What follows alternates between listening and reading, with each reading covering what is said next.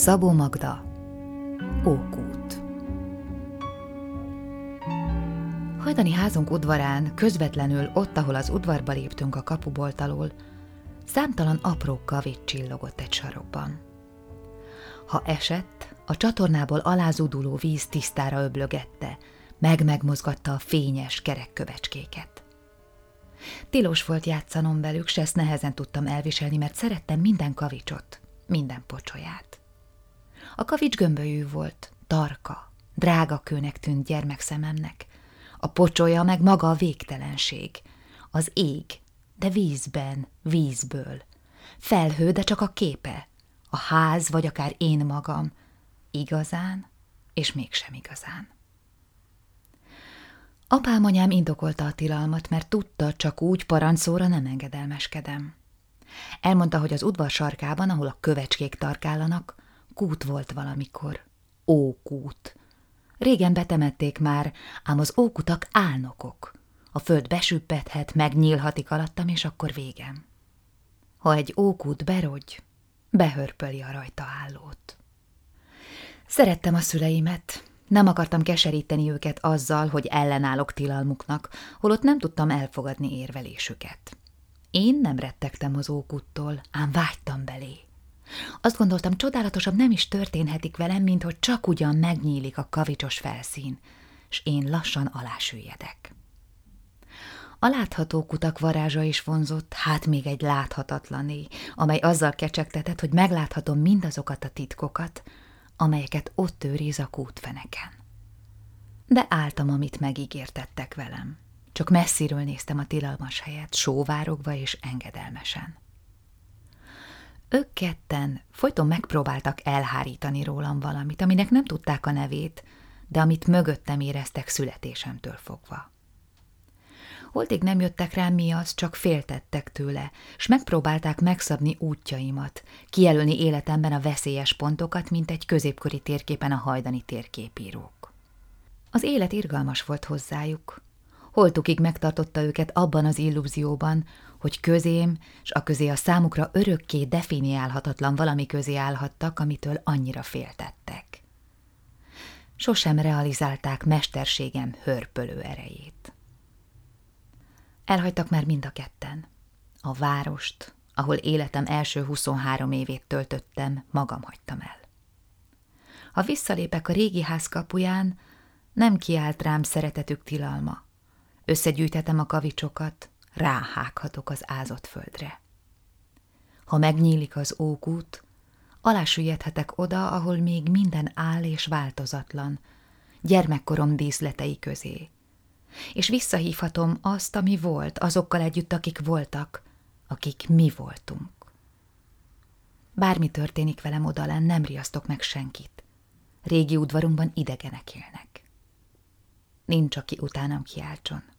Felnőtt vagyok. Sem apám, sem anyám.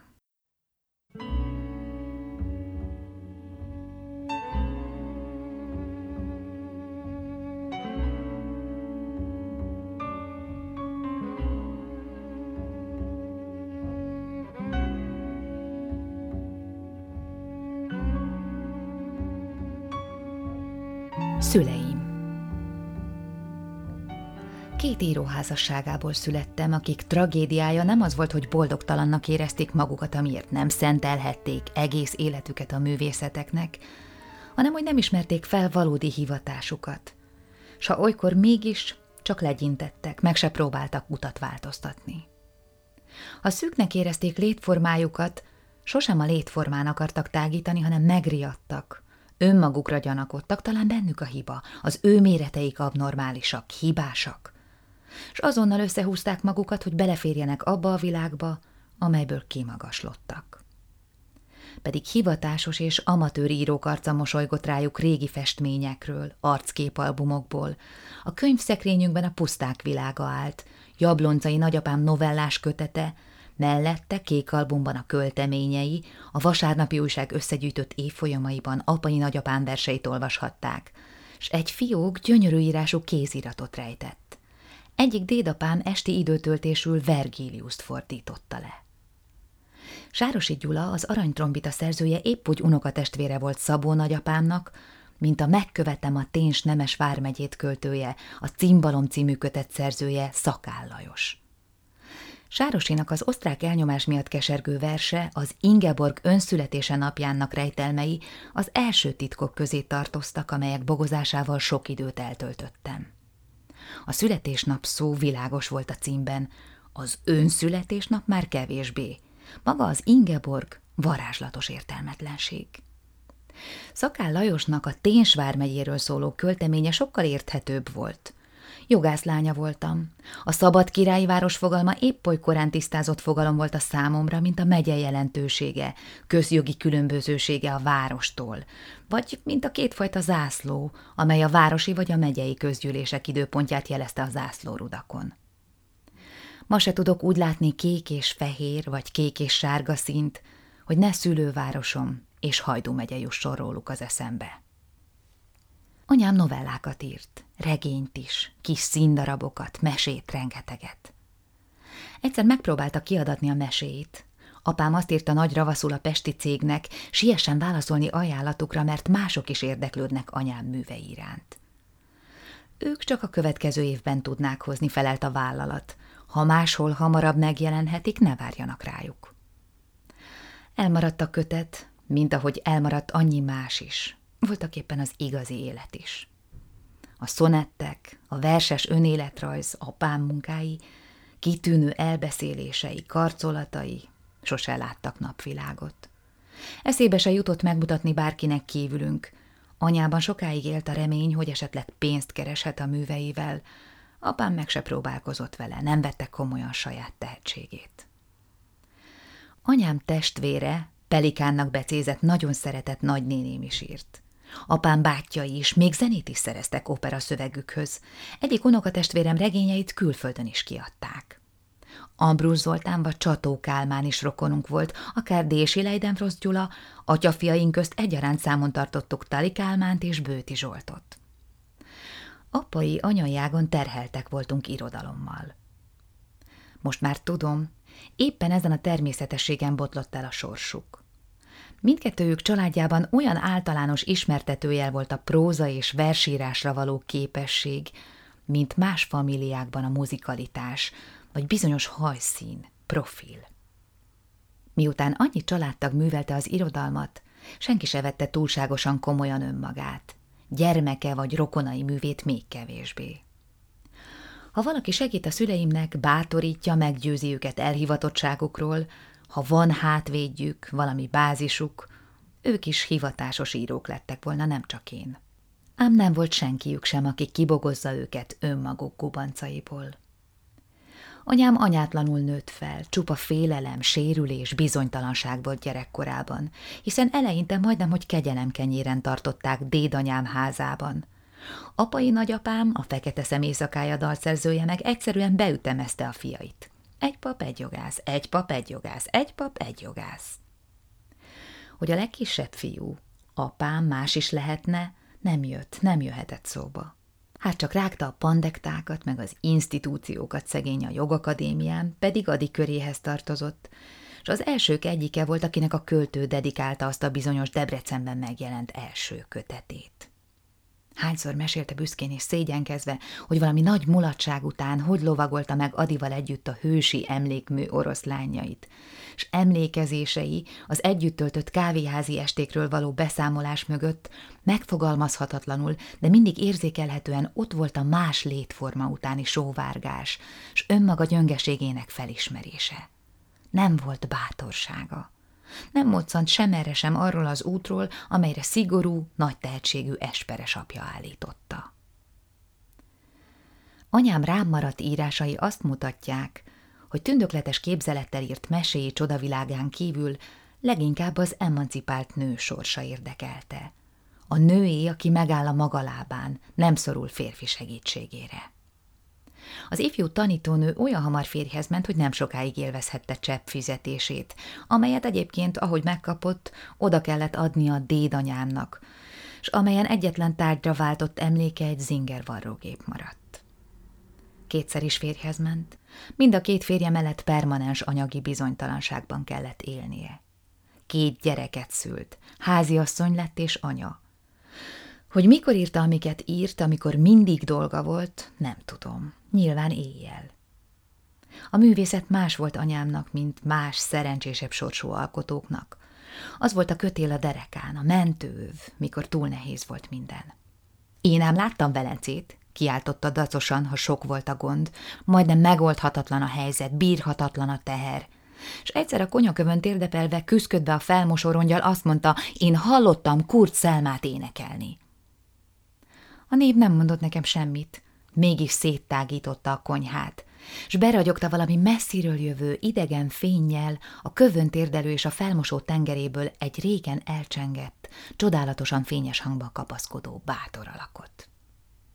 Mindenem van, jelentette be boldogan, amikor a legrosszabbul ment minden. Mert amit akarok, azt én megírom magamnak, meg kitalálom. Én is. Én is nevetett vele a másik író, a férje, és elkezdtek beszélgetni, és felsorolták, mi mindenük van.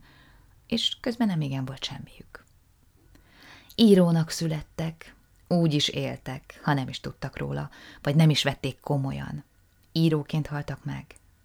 Az egyik nyolcvanadik évében furcsa, fanyar szerelmes szonettet írva a szép kis fodrászlányhoz, aki fehér sörényét nyírta, hulló őszfürtök és viruló arc ellentétével idézve, igézve a búcsúzkodó életet, amely nem ígér már más, csak elmúlást, a másik meg bocsánatot kérve gyermekétől amiatt, hogy visszavonja hajdanadott ígéretét, hogy a göncörrúdjának középső csillagán fog rá várni, míg az is utána nem megy, és azután majd együtt kávéznak, beszélgetnek, mint a földön szoktak, de ő annyira szeretne utazni annyi év sántasága, bénasága után, hogy inkább ide-oda száll majd, ha kiszabadul a testből. Olyan keserves csalódást éreztem szavai hallatára, mintha a göncör rúdjának középső csillaga konkrét és elérhető hely volna, szállodával és váróteremmel, ahová ezek szerint nem is érdemes majd elmennem, mert úgyse vár rám senki. A két író mesélt. Mind a kettő úgy is tudott mesélni, hogy nem írta le, csak elmondta, amit kitalált. Ha van a mesének műfaja, olyan változata, mint a drámának a komédia dell'arte, ők voltak ennek a mesterei. Családunkban senkinek sincs hibátlan szeme. Hogy legalább esti fénynél visszavehessék a könyveimet, mesét kaptam minden lefekvéskor. Ezek a mesék nem szüntek meg a gyerekkorral, inkább módosultak, terebélyesedtek, és egyre aktívabb munkatársá váltam magam is a kitalálásban. Különös esti mulatságainkat nem cseréltük volna fel semmivel. Hogy nőttem, egyre bizarabbak lettek történeteink, melyeket hol apám, hol anyám kezdett el, hol meg én magam. Mindig ezzel zártuk a napot, mint egy háromtagú, kicsit morbid fantáziájú munkaközösség. A mesék hősei részint kitalált figurák voltak, részint mi magunk, rokonaink, barátaink vagy ellenségeink. Ha valamelyikünk elkezdte a történetet, a másik kettő megjegyzésekkel kísérte, tanácssal segítette, bővítette a cselekményt. Apám otthagyta a könyvét, ha anyám volt a soros, anyám a passziánszát, ha apám kezdte rá. Harsogva nevettünk, módosítottuk egymás ötleteit, formáltuk az eseményeket.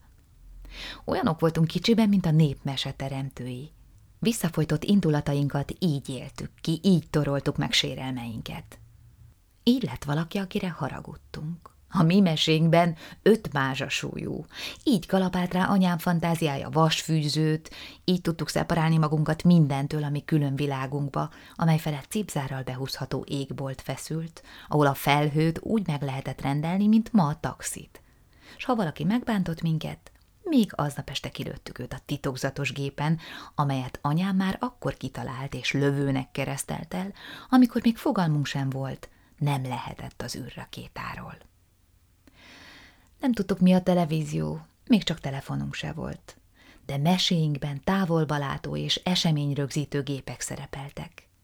Ifi macskánk trónörökös volt egy távoli szigeten, fehér egyenruhában járt és csokoládépénzt nyomatott az arcképével, kabinettjének tagjai művelt vadállatok voltak.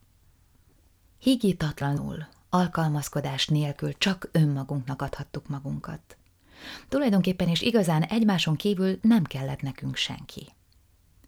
Annyira mások voltunk, mint bárki, akit ismertünk, hogy rá is kényszerültünk erre a belterjes életre. Vicceinket nem értették volna, csak megrökönyödnek tőlünk. Miután senki se tudta rólunk, hogy mind írók vagyunk, minduntalan zavarba hoztuk a nem írókat. Gondosan vigyáztunk rá, hogy akikkel érintkezünk, azoknak mennyit adagolhatunk valódi önmagunkból, ki mit visel el. De ezt is már csak akkor, amikor már nőttem, és a miattam érzett aggodalom, a gond, hogy egyszer azért mégiscsak férjhez kell adni engem, és akkor olyan hátterem kell, hogy legyen, amely nem riaszt el senkit, fékezte fiatalabb korukban annyira rakoncátlan játékaikat, ötleteiket. Apám illedelmesen elmondta, hogy kellene, hogy éljek, hogy nyerhetem meg az emberek rokon szemvét. Nem mondjam azt a világnak, hogy fütyülök rá, mert a világ visszafütyül. Alkalmazkodjam a többséghez, a józan és fegyelmezett emberekhez, mondta. Tudta, csak nem élte. Pályája kezdetén polgármesteri titkár volt, később városi aljegyző, aztán a kultúrtanácsnok helyettese, városi tanácsnok, árvaszéki elnök helyettesként ment nyugdíjba. Ám a házunkban sose láttam én se városi, se megyei urakat, se katonatiszteket az első formális viziten túl. Ha valaki akkor állított be hozzánk, amikor ő éppen olvasott, vagy egyszerűen csak nem volt kedve találkozni senkivel, betegnek tettette magát. Arcát eltakarta egy sapkával, úgy feküdt, szánalomra méltóan összehúzóckodva, vagy kiüzent velem, nincs itt senki. Aztán, mikor látta, hogy sikerült a bornírt vendégtől megmenteni a ház nyugalmát, felállt, táncolt, énekelt, és visszaült a könyvéhez. Verset írt, barkácsolt, muzsikált vagy zenét hallgatott, a kertjében dolgozott vagy jegyzetelt. Gyakran szórakozott azzal, hogy bevetette magát a kollégium nagy könyvtárába. Csak úgy, könyvszagot érezni. És ha mégis elkerülhetetlen volt a találkozás valakivel, annak az érzékeltetésére, hogy az illető, aki nálunk ül, ostoba, vagy nem tisztességes, vagy egyszerűen nem nekünk való ember, egyezményes jelként halkan röfögött. Én meg visszaröfögtem neki. Ha lehetetlen volt kitérnünk a bejelentkezett vendég elől, egyszerűen visszaigazította a fali órát. Mikor a vendég becsengetett, pukkadozva leste, milyen idegesen néz a látogató, hogyan hasonlítja össze saját óráját a miénkkel, s nem tudva eligazodni a pontos időn, mint megy el tőlünk hamarabb, mint tervezte. Holmia közt halála után találtam egy fényképet róla. Magrapipa a szájában, lajbiban, bornyú inkben, gatyában áll a képen. Műkedvelő előadáson alakította Bugyi Sándor taigást. De tudtam róla más titkot is, hogy egyetemista korában, még a Kossuth utcán hajdani házunkban élve a nagyanyámmal és a nagynénéimmel, gyakran állt állarcosan, s hol néger, hol kínai ábrázatot rögzítve a fejére, kikihajolt, úgy figyelte az arra járók reakcióit. Írni iskolás füzetekbe szeretett. Majdnem javítás nélkül első nekifutásra sikerült neki vers és próza is. Írói magatartásnak se volt hiány, arszpoétikája elég sajátságos volt, és két alappillére épp olyan különös, mint egyénisége, nyilvánosság elé sosem jutott művészete. Az egyik pillér egy bizonyos márkájú fokrémen nyugodott, a másik egy kis szekéren. Mindkettőről elég sokat beszélt már legkisebb koromban is ahhoz, hogy sose felejtsem el. Volt egy bizonyos fajta fokrém, amelyet nem volt szabad használni a mi házunkban. Vehettünk bármifélét, de olyat nem. Enorm tubusa ott vigyorgott minden utcasarkon, minden plakát között. A hirdetések valósággal rátukmálták az emberre, szinte belekígyszerítették a tudatába, hogy másra ne is gondoljon, ha vásárolni akar. Apám fellázadt ellene. Nem, azért sem, soha sem mondogatta. Minél jobban kínálják, annál kevésbé. Ez a fogkrém, ahogy nőttem, önmagától megvilágította plastikus szimbolikáját, és sokat segített később abban, hogy magam is vigyázzak, hogy se fogyasztója, se magasztalója ne legyek bizonyosféle agyonpropagált szellemi fogpasztáknak. A másik pillér, ha lehet egy pillér lírai, lírai volt. A kiszekérnek az volt a története, hogy esperes nagyapámnak gyakran el kellett utaznia. Közéleti ember volt, híres szónok, sokszálú fontos egyházmegyei funkcióval, külföldre gyakran járt, Pestre még többet. Ha elindult, Szép fekete kocsia vitte el. Apám a legkisebb fiú szenvedélyesen szerette volna elkísérni. Az utazás mindig vonzotta. Sose volt pénze rá, ehelyett ibusz prospektusokat hurcolt haza kazalszám, és mindig volt nálunk magyar és külföldi menetrend, földgömb is. Esténként apám a képzeletében utazott, földrajzi könyvekkel és mindenféle prospektusokkal körülbástyázva magát a szelíd lámpafényben, és oldhatatlanul belémoltotta a vágyakozást az idegen városok és a tenger után. Ha otthon hagyták, már pedig mindig otthon hagyták szegényt, rettenetes sírás következett. Nagyapám nem szeretett ezzel az élménnyel útnak indulni. Egyszer, mikor kisfia különösen hevesen zokogott, azt találta ki, hogy kiadta az utasítást, kössék apám kis játékszerét a hintó után, ne sírjon a kiselek, elviszik őt is, de hogy marad otthon. Apám felöltözött, feltette tenyérnyi kalapkáját, fogta az ostorát, és az örömtől szinte reszketve látta, hogy az udvaron csak ugyan odaköti kis szekerét spárgával a nagy fekete kocsi tengelyéhez. Elköszönt a testvéreitől. Mindenki nevetett rá, mondogatták, jó utat, kiselek! Apám beült a szekérkébe, és várta az indulást a maga külön járművében. A kocsis elindította nagyapám hintóját. Pár métert gurult a szekérke, aztán a spárga elszakadt. Nagyapám kocsia eltűnt, és a kisfiú ott maradt megszégyenülten és zokogva az udvar közepén, az óriási nevetés csattogásában, kis szekerében kuporogva. Nagyapám jókaiasan szép férfiú volt. Sudár, gyönyörű vonású, fekete. Három idegen nyelven prédikált egyforma könnyedséggel. Külföldi egyetemeken tökéletesítette tudását. Jól ismerte Európát, Budenz József baráti köréhez tartozott Göttingenben. Kitűnő szónok volt, lenyűgöző csevegő, még költőnek is jó. Büszke voltam rá, de sose tudtam szeretni, és sose bocsátottam meg neki a módot, ahogy nyűgös, mindig betegeskedő csepp fiát lerázta a nyakáról. Neki tréfa volt, megoldás. Apám életében tragédia. Mindent úgy fogott fel később, mint ezt a bal sikerű áll elindulást. Semmibe se volt érdemes beleülnie, az elszakadt spárga, a visszamaradt kis szekér nyomán felcsattanó nevetés eleve megszabta további lépéseit. Felnőtt, olyan igazi, legokosabb felnőtt korában sem lett.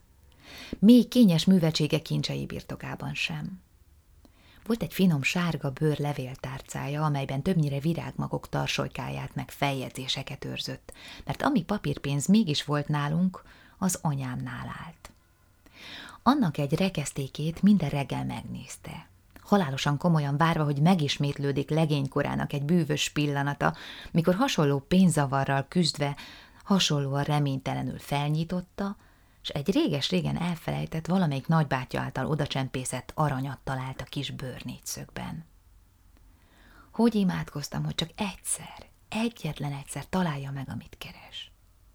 De nem lelte meg sohasem és külön Isten csodája volt, milyen könnyen elviselte, milyen örök derűvel megbékélt mindenért, eltelve a világ ingyen való csodáival és szépségeivel, esővel, fával, könyvvel, muzsikával, szokatlan ajtókilincsel, múzeumban függő képekkel, vagy akár egy meglepő formájú gombbal, ásványdarabbal. Anyámról, mikor még nem tudtam, hogy író, azt gondoltam tündér, akit valami varázslat emberré változtatott. Nem volt könnyű az életünk, de ő valahogy mindig felette tudott maradni a hétköznapok problémáinak. Csak körözött a bajok felett, minket is magasra emelve, mint egy mesebeli madár. Gyönyörű zöldeszürke szemében sosem ilyett, mindig csúfondáros fényjel. A csapásokat kinevette, a bajokat egyenesen csúfolta körmét össze-összeütögetve, mintha élőlények volnának, vagy fülük volna, hogy hallhatnák, házbérrel, kifizetetlen számlával, törlesztéssel vitatkozott, perelt és sértegette őket. Sose félt attól, ami konkrét, kézzel fogható, érzékelhető. A háborúban, míg mások szívszorongva imádkoztak vagy sírdogáltak a pincében, ő az óvóhely ajtajában cigarettázott, az udvaron sétált, a macskát hívogatta, szemét kezével ernyőzve, érdeklődve figyelte, hová hullnak a bombák. Szerette a vihart. Szívesen járkált az utcán elemi erejű záporban vagy villámcsapdosás közben. Ha hózivatar támadt, előre tudtam, nem marad otthon, pirosra csípve, lihegve tér meg, és egészében csillogni fog ő maga is, mint a drága kő. Vonzotta a köd is, az az igazi köd, amiben elvész az ember, incselkedve bennünket ugratva olvad belé. Ment, nem látva semmit, csak tapogatózva. Élvezte a tankappét, amiben egyébként hitt. De a tüzet is szerette. Gyerekkorában még úgy jelezték a városban a tüzet, hogy a templom toronyban vörös zászlót tűztek ki. A toronynak mindig afelé az égtáj felé eső ablakában, amely irányban valami égett. Órákat töltött a padlásjukban kuporogva, bámulva a toronytetőt, jelenik-e meg zászló vagy sem. Térdétől eltes figyelt. Nem lehetett leszoktatni erről a tűzlesésről, még akkor sem, mikor úgy próbálták ránevelni, hogy egyszerűen elvették alól a létrát, amin felszaladt a padlás feljárójukáig. Ezen is csak nevetett. Összegömbölyödött az írdatlan magasban, s várta, míg kiváltják a rabságból. Úgy úszott, mint a hal. Az uszodában szívesen ijeszgette meg az ismerősöket, hogy megfulladt, mert egyszerűen elengedte magát, s alámerült a medencében, aztán a víz alatt teljesen más helyen húzta meg magát, s kikipillantva egy koty levegőért, leste, hogy keresi az uszoda közönsége, az úszómester, a rokonság, de túlúszott a bóján is, mikor tengerre vitte féltestvérem apja. Első férjét, aki félt a víztől, a parton hagyva lebegett a hullámok között, s számtalanszor elmesélte, milyen csodálatos halak kísérték kíváncsi falkában, míg kín ejtette, emelte a víz a szabad tengeren. Ha baj volt nálunk, csak ránk nézett, mint valami ütött kopott, de belül mindenféle varázslattal örökké valóvá erősített tündérhajó parancsnoka, és azt mondta a szemével, ne félj, ne féljetek, majd én elintézem. A húszas évek tisztviselői fizetése szinte semmire se volt elég. Hogy mégis legyen valami pénzünk, játékot vart a játékkereskedőnek. Ha sikerült eladnia a szállítmányát, hazafelé érkezve felintegetett az ablakba hirtelen lekapott kalapjával. Apám az ongoránál leste, ilyenkor rázentített a Rákóczi indulóra. Úszott, áradt a dal, majdnem szétvetette a házunkat.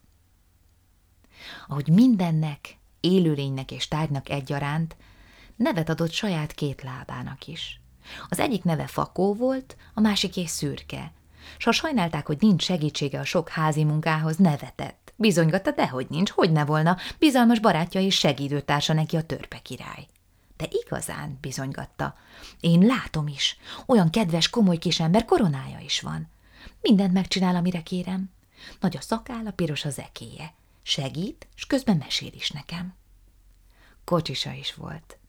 Képzeletbeli lovait képzeletbeli hintója előtt egy János nevű képzeletbeli kocsis hajtotta. Ő meg utazott csudakocsiján, míg vasalt, vagy vart, vagy főzte az ebédünket. Egy agyagpipát őrizgetett egész életében. Azt állította róla, egy reggel a párnája alatt lelte. Azt tartotta elém vagy barátnői elé, ha valami iskolai ügy, dolgozat vagy feleltetés miatt féltünk, érintsük meg, és nem lesz semmi baj. Nem is lett. A mozdulat idegesség feloldó hatását pontosan kiszámította. Tisztában volt vele, hogy a hit, a pipa megvéd. Elég lesz rá, hogy segítsen a felelésre koncentrálni, s levezesse felesleges szorongásainkat. Csodálatos képzelő tehetsége nem csak művészi téren mutatkozott meg. Kislánykorában előbb táncos nő akart lenni, később zongora művésznő. Dédanyám majd agyoncsapta az ötlet miatt. A legképtelenebb munka elvégzésének módját is kitalálta. Megvarom én a falat is, ha kell, büszkélkedett.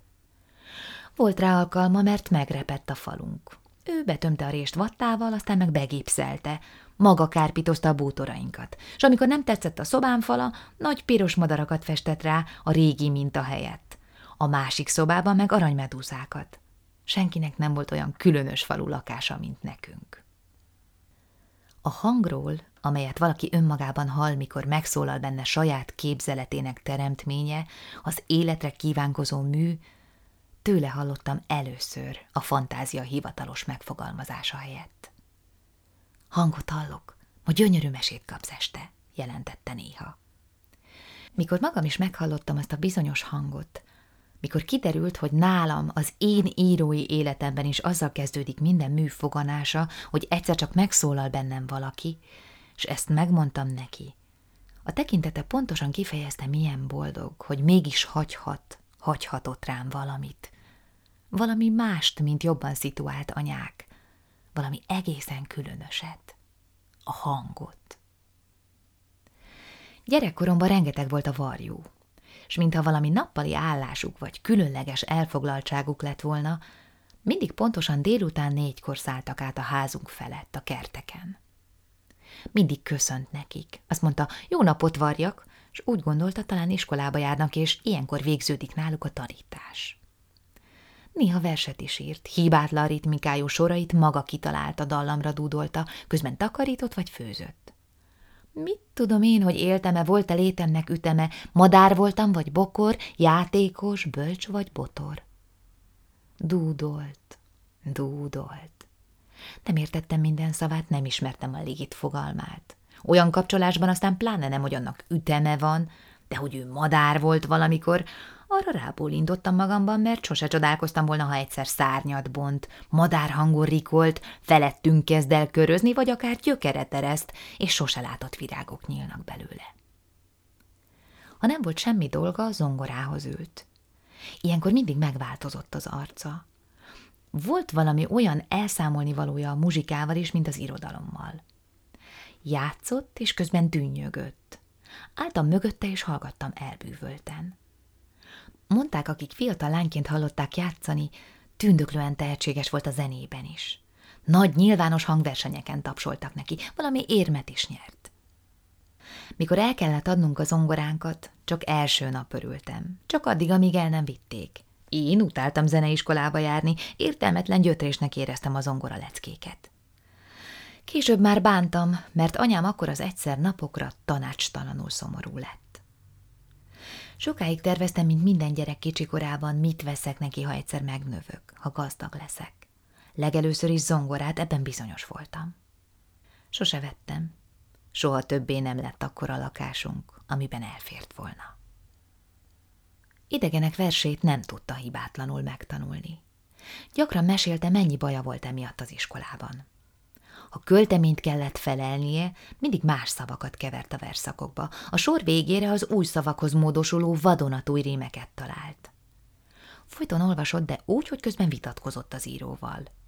Nem úgy volt az, mondta akárhányszor valami műről. S hirtelen mondani kezdte az igazi történetet, amit az író szerinte nem jól dolgozott fel, és gyakran egyszerűen megváltoztatta a művek végét, a hősök sorsát, jellemét, új epizódokat talált ki, logikus, olykor csillogóbb részleteket, mint az alapműben állt. Ha nem ért rá velem jönni, vagy csak annyi pénze volt, hogy nekem tudott mozira adni, engem küldött el, és mikor megjöttem, elkérdezte a film tartalmát. Egy pontnál mindig megállított a beszámolóban. Majd én, mondta, és folytatta a nem látott film meséjét. Elképesztő fantáziája hol hajszára ugyanúgy, hol teljesen ellentétesen oldotta meg a művészi problémát. Világa tótágas, varázslatos világ volt, elemek, tárgyak kezes kutyaként alkalmazkodtak igényéhez, ízléséhez. A macskát úgy nevezte az unokám, a barátnőjét meg Vénetúnak, mert úgy találta olyan, mint egy indián. Ha nem volt kelménk, felvarta ruhának az ágyterítőt. Erdei makkal díszítette a kalapját. Ha megsértettek valamelyikünket, nagyot kacagott, és azonnal elmesélte ellenségünk általa elképzelt további sorsát. Nem tragikusnak, a görögök szigorával, drámai hangvétellel, hanem kifigurázva mindent, elvéve a dolgok súlyát, jelentőségét, még a sértés élét is azzal, hogy kinevette a történet hősét. Gyakran megkérdezte tőlem, olyankor is, mikor még semmi fogalmam nem volt anyanyelvem elvont főnevei világáról, magához szorítva, nála szokatlan, komoly szenvedéllyel, nem haragszom rá amiatt, hogy élek.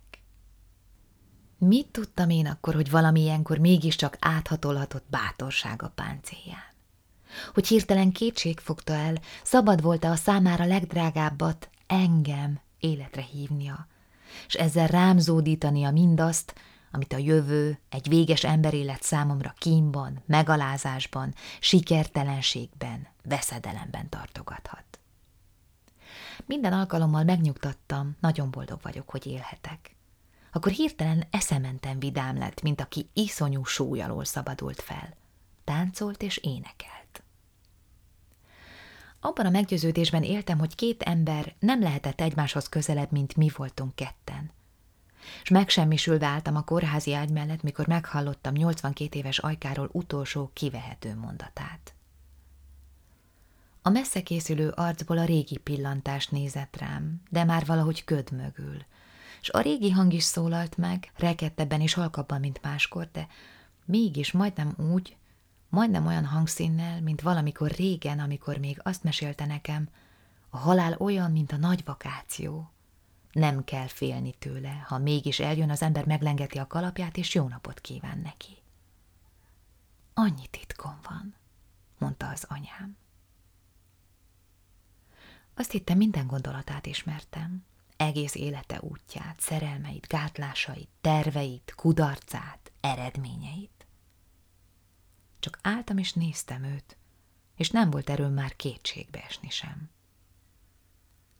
Lehetséges, hogy nem tudtam róla semmit. Mik lehettek egy tündér